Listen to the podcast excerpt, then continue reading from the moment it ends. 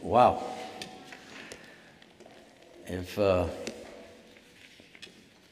if there's anyone visiting that's not used to a cappella singing, you know why we do it. That was beautiful, Craig. And uh, I think every song you led uh, says exactly what I want us to walk away with tonight that He is stronger. And He is working in and through us, His people.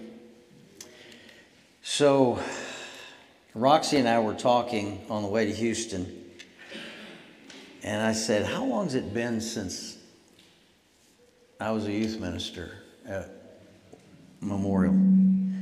And uh, we figured it's over 40 years now uh, when we first came, and about 40 years ago when we left. And to see Craig standing up here now as an old man, I'm, I'm, just teasing. But I mean, I still see Craig as a teenager. It's like, what happened, you know?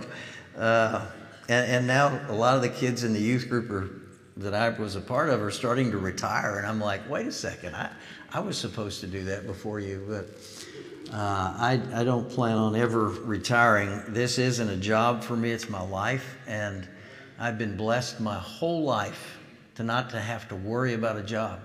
The church has supported Roxy and me and our kids as they grew up. And uh, I just can't, can't tell you how blessed we have been over the years. And so I really wrestled with what to talk about tonight.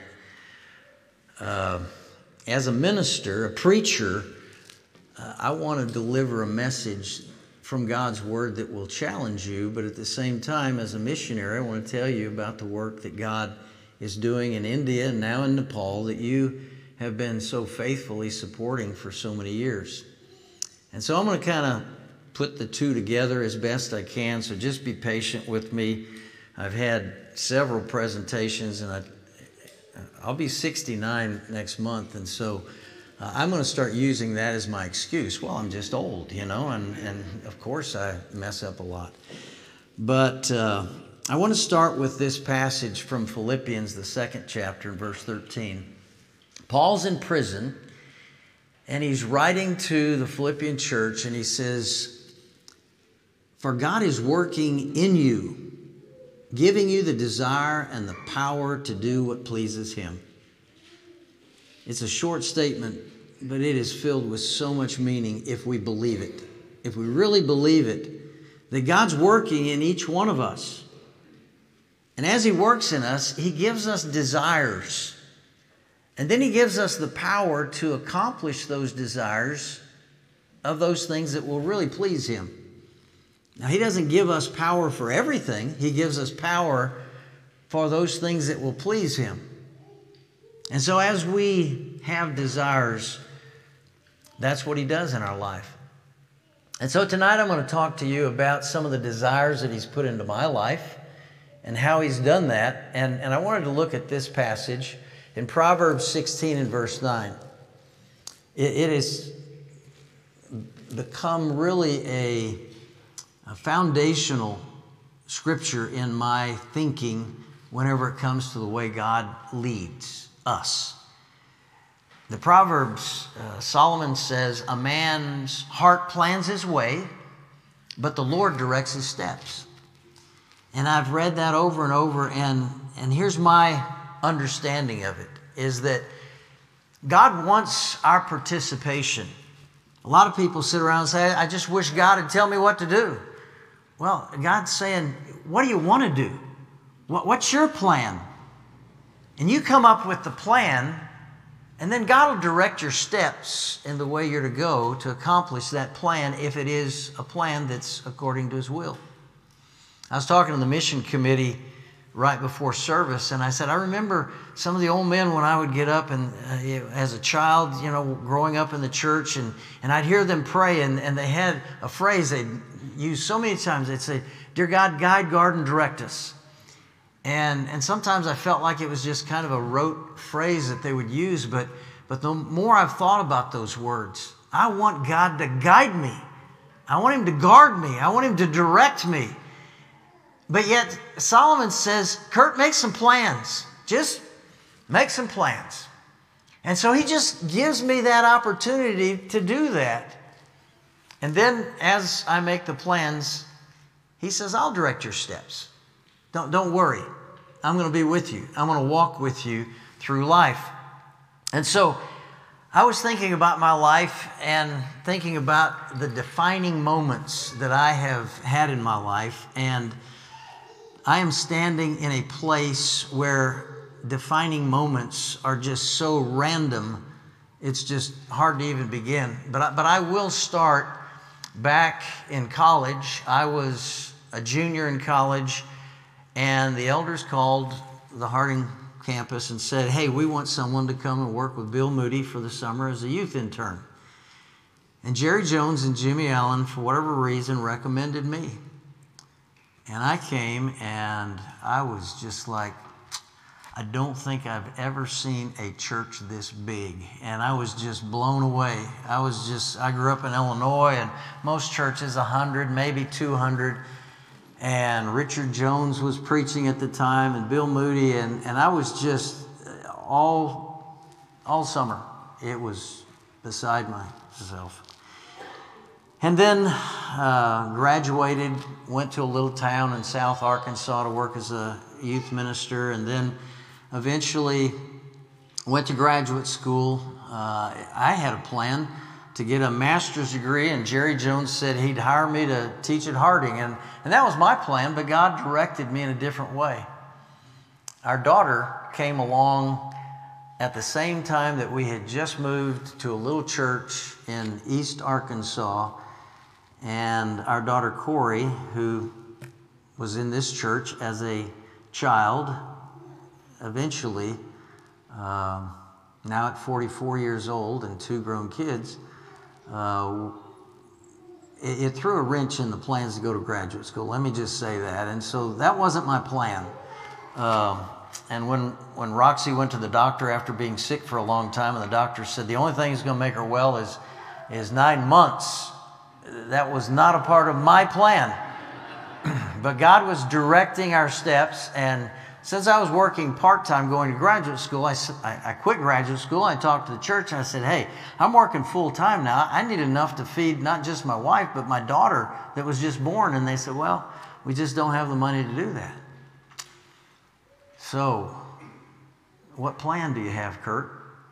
Well, I started calling around and I'd stayed with Everett and B. Cox the summer that I was here. So I called Everett and I said, Hey, Everett, uh, you know of any preaching jobs? You know, I want to be a preacher and I'm having a hard time doing that. And he said, Well, I've been preaching just part time out at Katy. We need a full time preacher. You come out and, and we'll interview you. Well, it happened providentially, and, and this whole sermon's about God's direction and providence in our lives. Providentially, he came to Memorial to speak at a uh, personal evangelism get together, and, and he talked to Delbert Burkhart, and he said, You're not going to believe who's coming to try out at Katy. Delbert said, Who? And he said, Kurt Picker.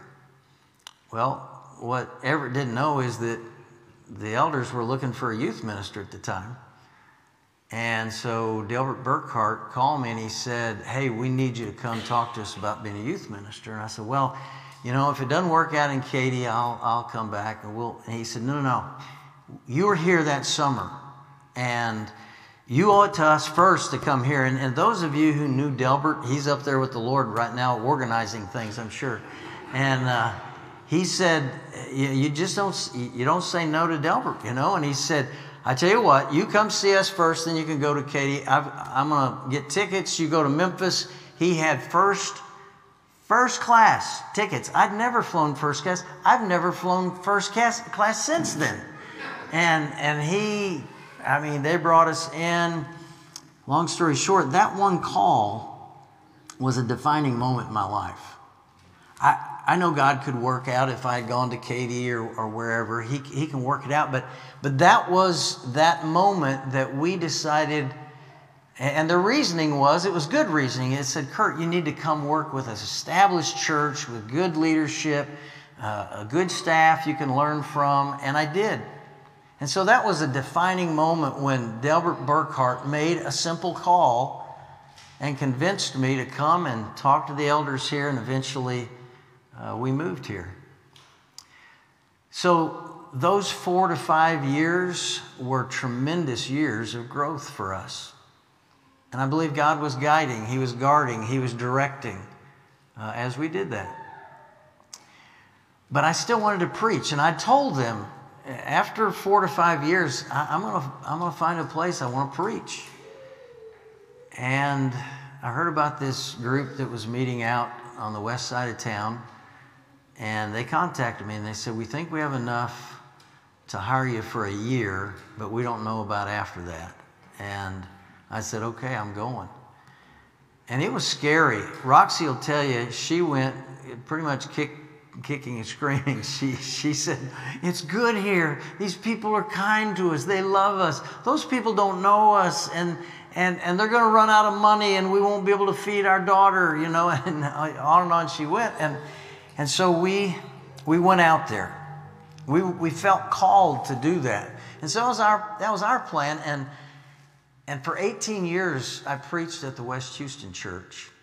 And God got, guided us, He guarded us, He directed us until I got a call from an elder from the North Atlanta church that they were starting a church north of Atlanta and Jerry Jones again had said, Oh, here's the guy. He, he started a church in Houston. You ought to give him a call.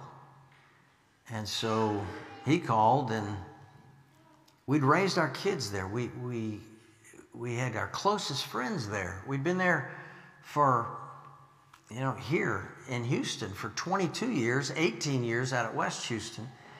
And I was wrestling with should I go? And I'll never forget the question he asked, and this will help you in, in those defining moments. Should I do this? Should I do it? Is this God's will? Is this my will? And the question he said to ask yourself is, what's best for the kingdom? He said, Kurt, if, if it's best for the kingdom to stay in Houston, you absolutely need to stay in Houston. But if it's best for the kingdom to move to Georgia and, and help this church do what you help the church in Houston do, you need to move to Georgia. Well, that made it pretty easy. And so what I'm what I'm telling you is that God has used people in my life all the way back to the preacher that when I was a little kid, every time I'd walk out, he said, "Kurt, you're going to be a preacher when you grow up." And I was like, uh, "Yeah, sure." From those defining moments up through the ones that have changed the whole direction of our life, I've come to realize that that passage I read, God is working in His people. He's working in you and giving you the desires to do what you need to do and have the power to do what you need to do to do what will please Him. But then God called us to India after being in Georgia for 14 years preaching at that church we had started the mission work that y'all were supporting almost from the very beginning. After the tsunami that hit that part of the world, we would go every year, and I just was amazed at how many people were coming to Christ. And so eventually, uh, I said, I, I think this is what I need to do for the rest of my life. And so we received support from the West Houston Church and uh, from a dear friend supporting us. And so whenever I go and talk to churches, I say, this isn't supporting me, it's supporting the work directly because my support's already taken care of. And then I want to show you how God has worked in the lives of people that I've been able to maybe influence and speak into their lives. And so, Raman Udaya, uh, I'm going to talk about people from now on because that's how Paul says God does his work. He does it through people. That's how he's going to accomplish his purpose through people.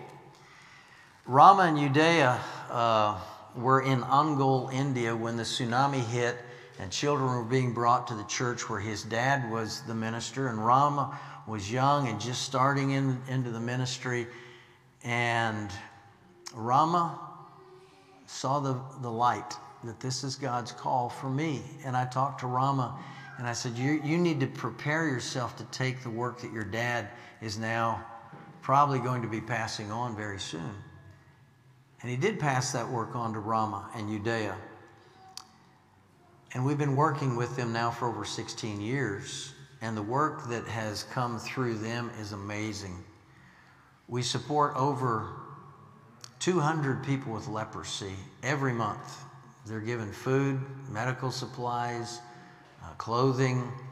We, every month, it's happening. We now have 200 children, not in the orphanage that we built, and I'll explain that in a little bit. But we uh, built the orphanage, and let me go back here. It just keeps wanting to go back. It likes it likes that picture right there. Okay. Automatically, it went to that picture. It's, that's okay. You, I'm going to go real quick. Look at these two little kids. Okay. You see that? That's uh, that was Chitty and Pavitra. Roxy and I decided to sponsor them in the orphanage that we had that we built after the tsunami, and. Uh, watching those kids grow up there in that environment was a blessing. And Chitty, uh, that's him now at 22 years of age. He is studying cybersecurity, and uh, we're funding his education. He has to give me his grades, show me what he's doing. He calls us dad and mom every night. He'll say, Good night, dad. Good night, mom. And it's a blessing to be pouring into his life hopefully there are some defining moments that we have been in his life as Rama and Udaya provided a place for him when no one would care for him. And there were over 500 children that came through the Wings Children's Home until uh, Prime Minister Modi, who is now the Prime Minister in India, became the Prime Minister of India, and he made it absolutely clear he wants India to be an all Hindu nation. And so they've been shutting down Christian organization after Christian organization. Compassion International shut down, bank accounts frozen, visas taken away. They're no longer there. They were probably helping thousands of orphan children. Uh, the organization that Mother Teresa had that was so highly respected in India as she cared for so many people, uh, they cannot receive foreign contributions, and so their organization is being closed. And so we knew our wings is going to be questioned, and they did. They would come and question the children in the uh, wings home are they teaching about Jesus? And we didn't want the kids to lie, and so we said, okay, we're going to close the orphanage, and it broke my heart. But now those children are out in villages, and those children are uh, being cared for by us as we sent them into villages where we have churches. Some of them had some extended family that we said, if you'll take them, we'll provide not only for them, but for your family to have enough to care for them until they get out of school. And so now instead of 50 children, we have about 200 children that we're helping to support in that way. So God has a way of working and working in the lives of people. Next, I, wanted you to see the picture of these two people with leprosy, and I could go on talking about all those that we serve with leprosy every month, caring for them. Nanny B is the one there on my left, your, your left as well. How about that? I'm looking at that, so yeah, okay, so your left. And Nanny B uh, was the first person with leprosy. And I say person with leprosy, we don't call them lepers uh, because I was corrected. And that's what we do here in America. Oh, well, Jesus, you know, healed the lepers. They say, don't, don't call people by their disease. We wouldn't say, well, there's a cancer there, just like we would say there's a leper. No, those are people with leprosy. And she was the first to come to Christ, and now well over 200 have come to make Christ the Lord and Savior because of a defining moment in her life when Venkata Rao, Rama's dad, went and taught her when no one else would have anything to do with her. And so I, am giving you these illustrations of people that I know and how God has influenced their life it's been through other people of faith. And so we move on. We move on. This is Sharitha. I want to tell you her story. Sharitha was a Hindu, very strong Hindu, and, and really a pretty prosperous Hindu. And we've not had much success in converting the wealthy Hindus because they believe in all their foreign gods. And they're like, our gods are taking care of us. Why would we want some new gods? But the very poor people, when they hear that there is a God that loves them unconditionally, there is no caste system in Christianity, they're coming in droves. Well, Sharitha wasn't one of those low caste, she was higher caste, and her husband contracted COVID. They began selling land and selling possessions and selling everything they had in order to put him in the very best hospitals they could, but to no avail. And he died. And Sharitha was uh, in that place of despair. And she had some pills, and she made up her mind I'm going to commit suicide, and I'll give the pills to my two children because I can't provide for them anymore and we'll just all die. And with the idea of reincarnation that the Hindus have, it's not as bad, maybe, as in their mind as we would think. Why would you do that? Well, providentially, she met Udaya that day out in the street. And Udaya started talking to her, and she said, Yes, I have pills. I'm, I'm going to take my life. And, she, and Udaya said, Before you do that, come with me to a ladies' Bible study that I have planned. And again, providentially, she was studying the life of Job. And when Sharitha heard about this God who tested Job, and when he came through the test, how God blessed Job, she said, I want to know your God. And she didn't commit suicide. Well, fast forward just a few months, really. She's not been a Christian long. She became a child of God found out that Sharitha is a licensed by the government seamstress. We had started a sewing program, a tailoring program in the Wings Orphanage since the kids weren't there. We're teaching widows to sew because widows are abandoned many times in the Hindu religion and culture because they have bad karma. You know, it must have been something in their previous life that, you know, caused her to lose her husband and so we have now taken her in to train our widows to sew and be licensed by the government to now be gainfully employed as they graduate from the school. They then uh, are given sewing machines, and we are going in April to meet with some of the uh, garment factories and the World Bank. And I've got a businessman that's putting together all this this stuff. You see, in India, they're okay with us starting Indian business in India and sending American money to do that. They just don't want us sending American money to convert people to Christianity.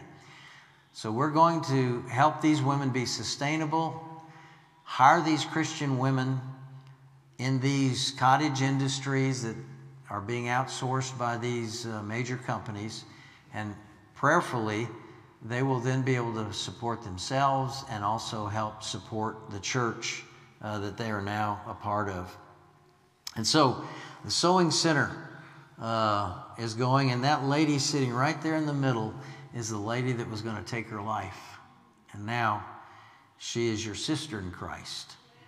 Defining moment, I think I'd call that a defining moment when she met Udaya, who shared her faith with Sharitha. And now, look how Sharitha is blessing others by her gifts and her talents and her faith. And so I move on from her to Nepal. Uh, Nepal, there we go, is just north of India. And I was happy to be in India doing the work that we were doing, but back in March of 2020, this is right before COVID hit, I decided we need to go to another country because my 10 year visa in India is running out. And with the opposition that many are facing in India, ministers weren't being, been giving uh, given their visa renewal. And so I thought, I'm not going to get to go back to India, so I need to find a country close that we can bring our India leaders. Before, I was able to preach and teach, and now I'm preaching and teaching to the preachers and teachers because I can't do it, or they will take my visa away. And so we're going to go to Nepal. And so, in that journey to Nepal, we uh, are looking for a place to train uh, our ministers, give them a better understanding of how to make disciples. And as we're coming back from the location that we had found, uh, I, I see this tower, and on top of this tower, looking out over the Himalaya mountains, is this young man standing up there. And you don't come right out in either India or Nepal and say you're a Christian because it's against the law to convert someone to Christianity in both nations now. And so I said, Yeah, we're here as tourists and seeing your country, and I, I want to bring a group over and be able to enjoy uh, Nepal. And he talked some more, and before long, we kind of, through some ways, began to realize we're both believers. And I, and I finally said, Are you, you a believer? He said, Absolutely, I'm a believer.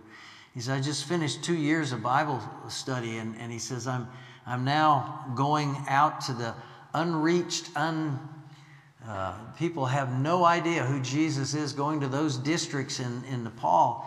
And, uh, you know, it's great to meet you. So I, I give him my contact information.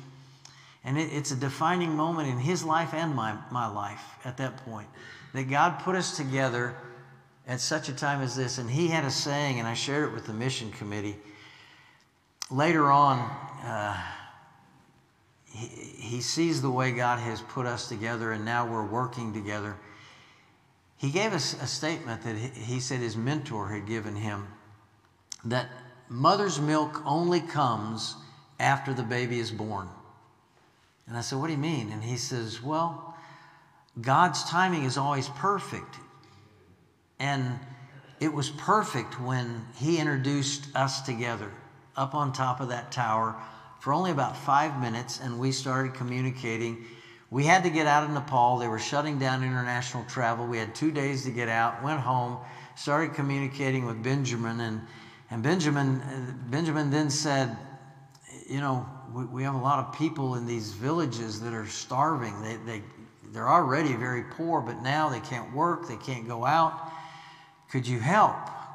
And so I thought, well, let's give it a try. We sent $3,000, and he sent back the most detailed uh, description of everything he bought with receipts and where uh, he was taking these bags of hope that he had uh, prepared.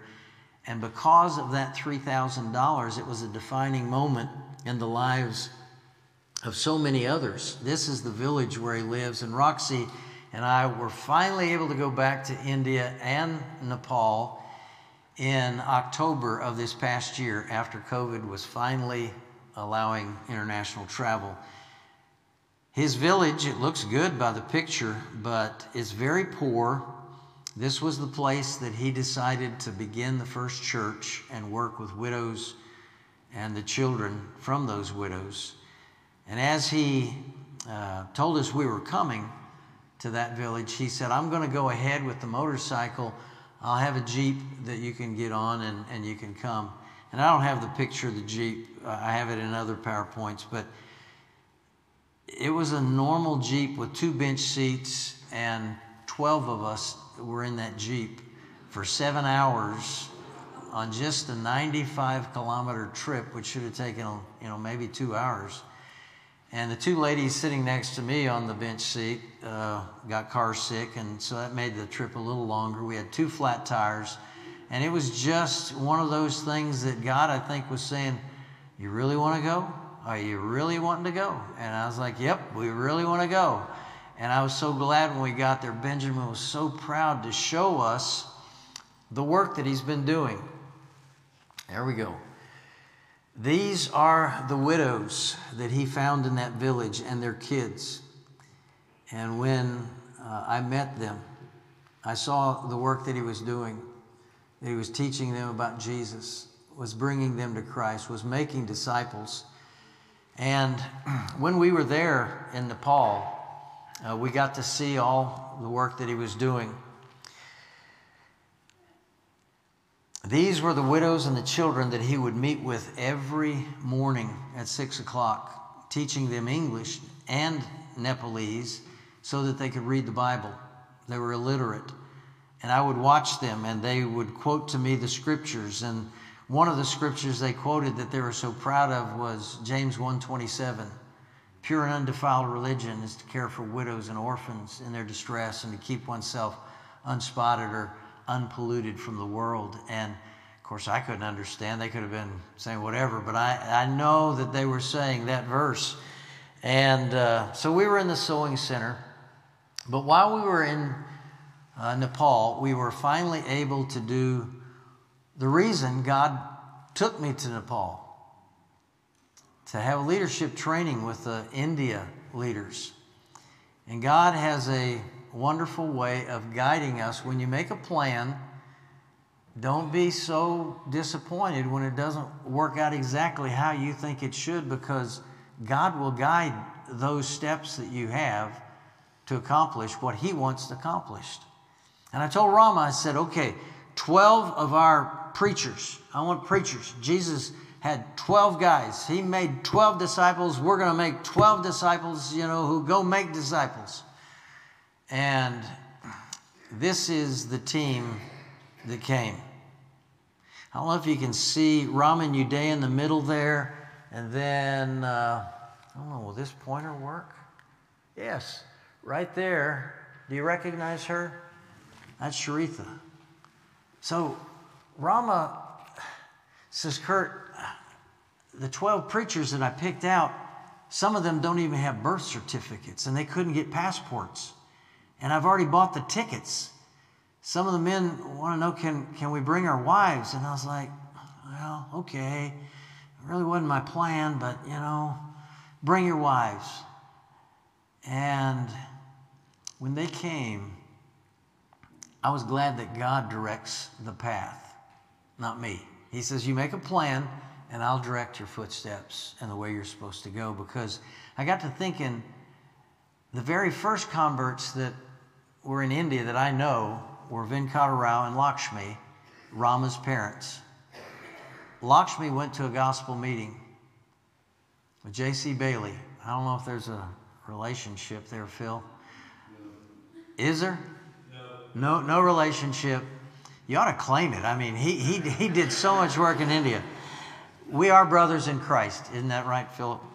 And uh, she was converted and then converted her husband, who became a great preacher and converted well over 2,000 people in India, and now several thousand have come because of the work that we joined in with them. And so I was like, okay, maybe it would be good to have women here learning how to be disciples who make disciples. And I was like, okay, God, let's see what happens. And so we had our meetings. And you'll see on my right there is Benjamin. He was there the whole five days, and Rama. And they learned from each other what they're doing and how they're doing, and planning and thinking and dreaming and praying. And there were the women. For whatever reason, the men and women don't sit next to each other like they do here. And they would, they would question, they would take notes, and Sharitha's sitting right there next to Roxy. And I'm, I'm just, every day we would be together all day, and I had these lessons planned about how Jesus went about making disciples and how that is what we have failed to do in the church. We've had ministers, and they are the ones to teach and preach and, and bring people to Christ, and we bring people to them. And that's not what Jesus said. He said, No, everyone is to go and make disciples. And as Tim prayed in his prayer, you don't have to go to India, you don't have to go to Nepal. There's someone that you could have that defining moment in their life and tell them about Jesus. Disciples making disciples. And so they're taking notes, they're asking questions. It was the most amazing time. I loved what we did uh, in those sessions every day. And we'd, we'd have prayer walks. We'd go out and we'd see the beautiful mountains and we'd stop and we'd, we'd say, well, What should we pray about? And, and we'd just stand there and we'd pray and we'd pray and we'd pray. Well, at the end of the uh, time that we had, I said, This has been everything and more than I could have ever imagined. God has blessed us so much. And so I, I want us to pray together and and just thank God and, and challenge us. And, and I listed all these things. And, and if I were to say that to you all, you'd say, Yeah, let's pray together. And you know that I'd bow my head and I'd lead the prayer. When I said, Let's pray together, this is what happened. Is the video going to work? Here it is. Do you have volume?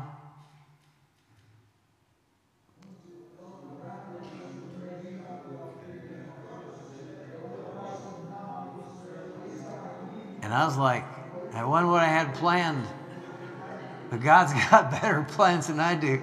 I mean, I still get choked up thinking they're praying desperately that God will use them to do something beyond what we could ever do on our own. And I want you to watch that young man right there that, that is praying so fervently because he wasn't a part of the plan. His name is Naresh. And I'll go ahead and forward to his picture. After we get to Nepal, I mean, I've got a budget for those 12, Rama, Udaya, Roxy, and me, rooms already reserved, and how much it's going to cost for a food for the week and everything. I got it all budgeted. And Rama said, Ah, oh, Kurt, I, I got one more. I was like, What do you mean, one more? We're already here. And he says, well, he lives here. And I said, What's the deal, Rama? And he says, Well, his name's Naresh. And he says he was one of the children in the Wings orphanage. His story is an amazing story. When Naresh was just a baby, he contracted measles, which, if he were here, no big deal. Take him to the doctor and he'll be well in a week or two. Well, his dad was the village witch doctor. And he said, I will heal my son. We're not taking him to a doctor. And Naresh got worse and worse and worse. And Re- Re- uh, Naresh says that the people said he died. He said, I don't know if I died or I just was completely lifeless. But at that point, his dad said, There's a minister that has healed some people, and I want to go see him. And he went to the minister, and I don't know who this minister was, but I believe that God used him, whatever he was, whoever he was. And he said, I want you to pray for my son to heal him. And he says, Well, I don't do the healing. God does the healing. I'll pray, and God sometimes heals and sometimes he doesn't. Shortly after that prayer, Naresh said his parents told him, You opened your eyes and you wanted something to eat. And that witch doctor said, I need to know this God. And so he, he got some understanding of who God is through that man, but he needed a job. And so, defining moment, he ended up in Ongole, where we have our church, our Bible schools. And Rama got to teach, just as Aquila and Priscilla taught Apollos more accurately the way of truth. He was able to teach Naresh's father the full gospel, baptized him. And while he was working, he said, Can you keep my son in the home? Because we can't keep him. We, we just don't have the money here in India to do that. And so Naresh lived in the home, and he became a believer there in the Wings Children's Home. Move forward. Father goes back and starts a church in Nepal, who Rama has stayed in close touch with. And then Naresh has gone out on his own now and started another church in a completely different village. And Rama said Naresh wants to come and learn more about discipleship and how to make disciples. And I said, I don't care how much it costs, you bring him. And it was such a blessing. He speaks good English. Benjamin speaks seven different languages as an interpreter, very intelligent. If you want to know his story, you just need to see Brittany. Brittany Spurlock has written up his story, and it's an amazing story of Benjamin Benjamin. My wife says it's Benjamin, not Benjer. There's not an R in there. It's Benjamin. And so uh, I want to come to a close.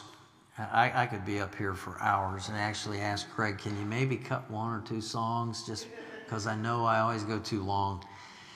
In India, uh, it's not long enough, but here in America, we're used to 20, 30 minutes. And so I'm sure I'm well past both of those. And I just want to end with these, these words that I've just written down on my own. That God's ultimate plan is to bring people into a right relationship with Him.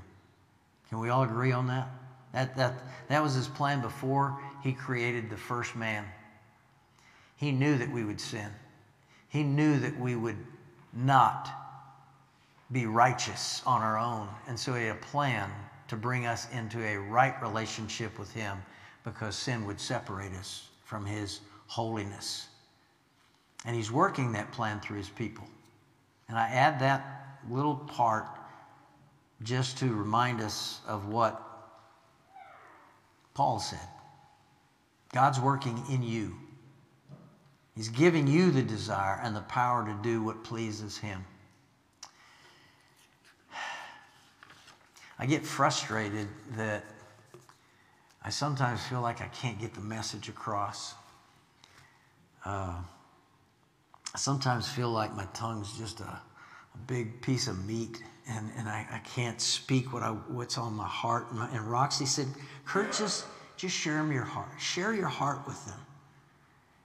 And uh, I don't know if I've been able to do that tonight, but I come to this and I want, if one person walks out of here tonight and says, you know, I believe that God is working in me and I want to make a plan.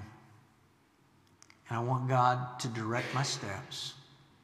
And I want Him to lead me in the way He wants me to go to do His will. I could go all the way back to Delbert Burkhart and tell you, I don't know where I'd be if, if he had not had that defining moment in my life when he called and said, No, no, no, Kurt, you need to come to Memorial. You, you really need to come here and, and, get some experience. And I did. I mean, I was 22, but I looked like I was about 16. Uh, I caught up with my age. You know, I, I, I now certainly look like I'm going to be 29 next month. But, uh, but God has blessed us as we made plans and, and we've watched, we look back and we see the providence of God. And I've often said the providence of God in hindsight is 2020 if you'll just look. And you say, oh, I remember why those elders didn't give me a raise because God said that little dead church is never going to go anywhere. You need to go where I can mature you. And He brought me here. At the time, I was like, God, I just want to be a preacher, and they won't give me enough to feed my family, you know? And God was like, That's okay, Kurt. You, you make a plan. I'll walk with you. It's going to be okay. Well, let me just say that He's working a plan in your life. And I don't know what it is, but you have to look and you have to dream. And, and I've asked Benjamin, I said, I, have got a donor who has said, I've got some money I've been setting aside, and it's, it's a pretty large amount of money. I want you to dream big. And I'm, I'm like, okay. And so I told Benjamin, I said, dream big. He wants to reach every unchristian district in Nepal by 2024. I said, it's a pretty big dream. I said, if you're like Paul, you're going to have to get a Timothy and a Titus to start working with you. And so God's just uh, doing some amazing things. He's done it in our lives in ways that we can't even fathom. But He did it all to bring us into a right relationship with Him and that we would bring people with us.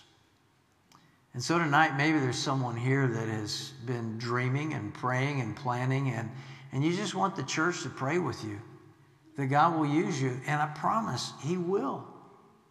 I, I'm just a pretty ordinary guy that God has done some extraordinary things through my life.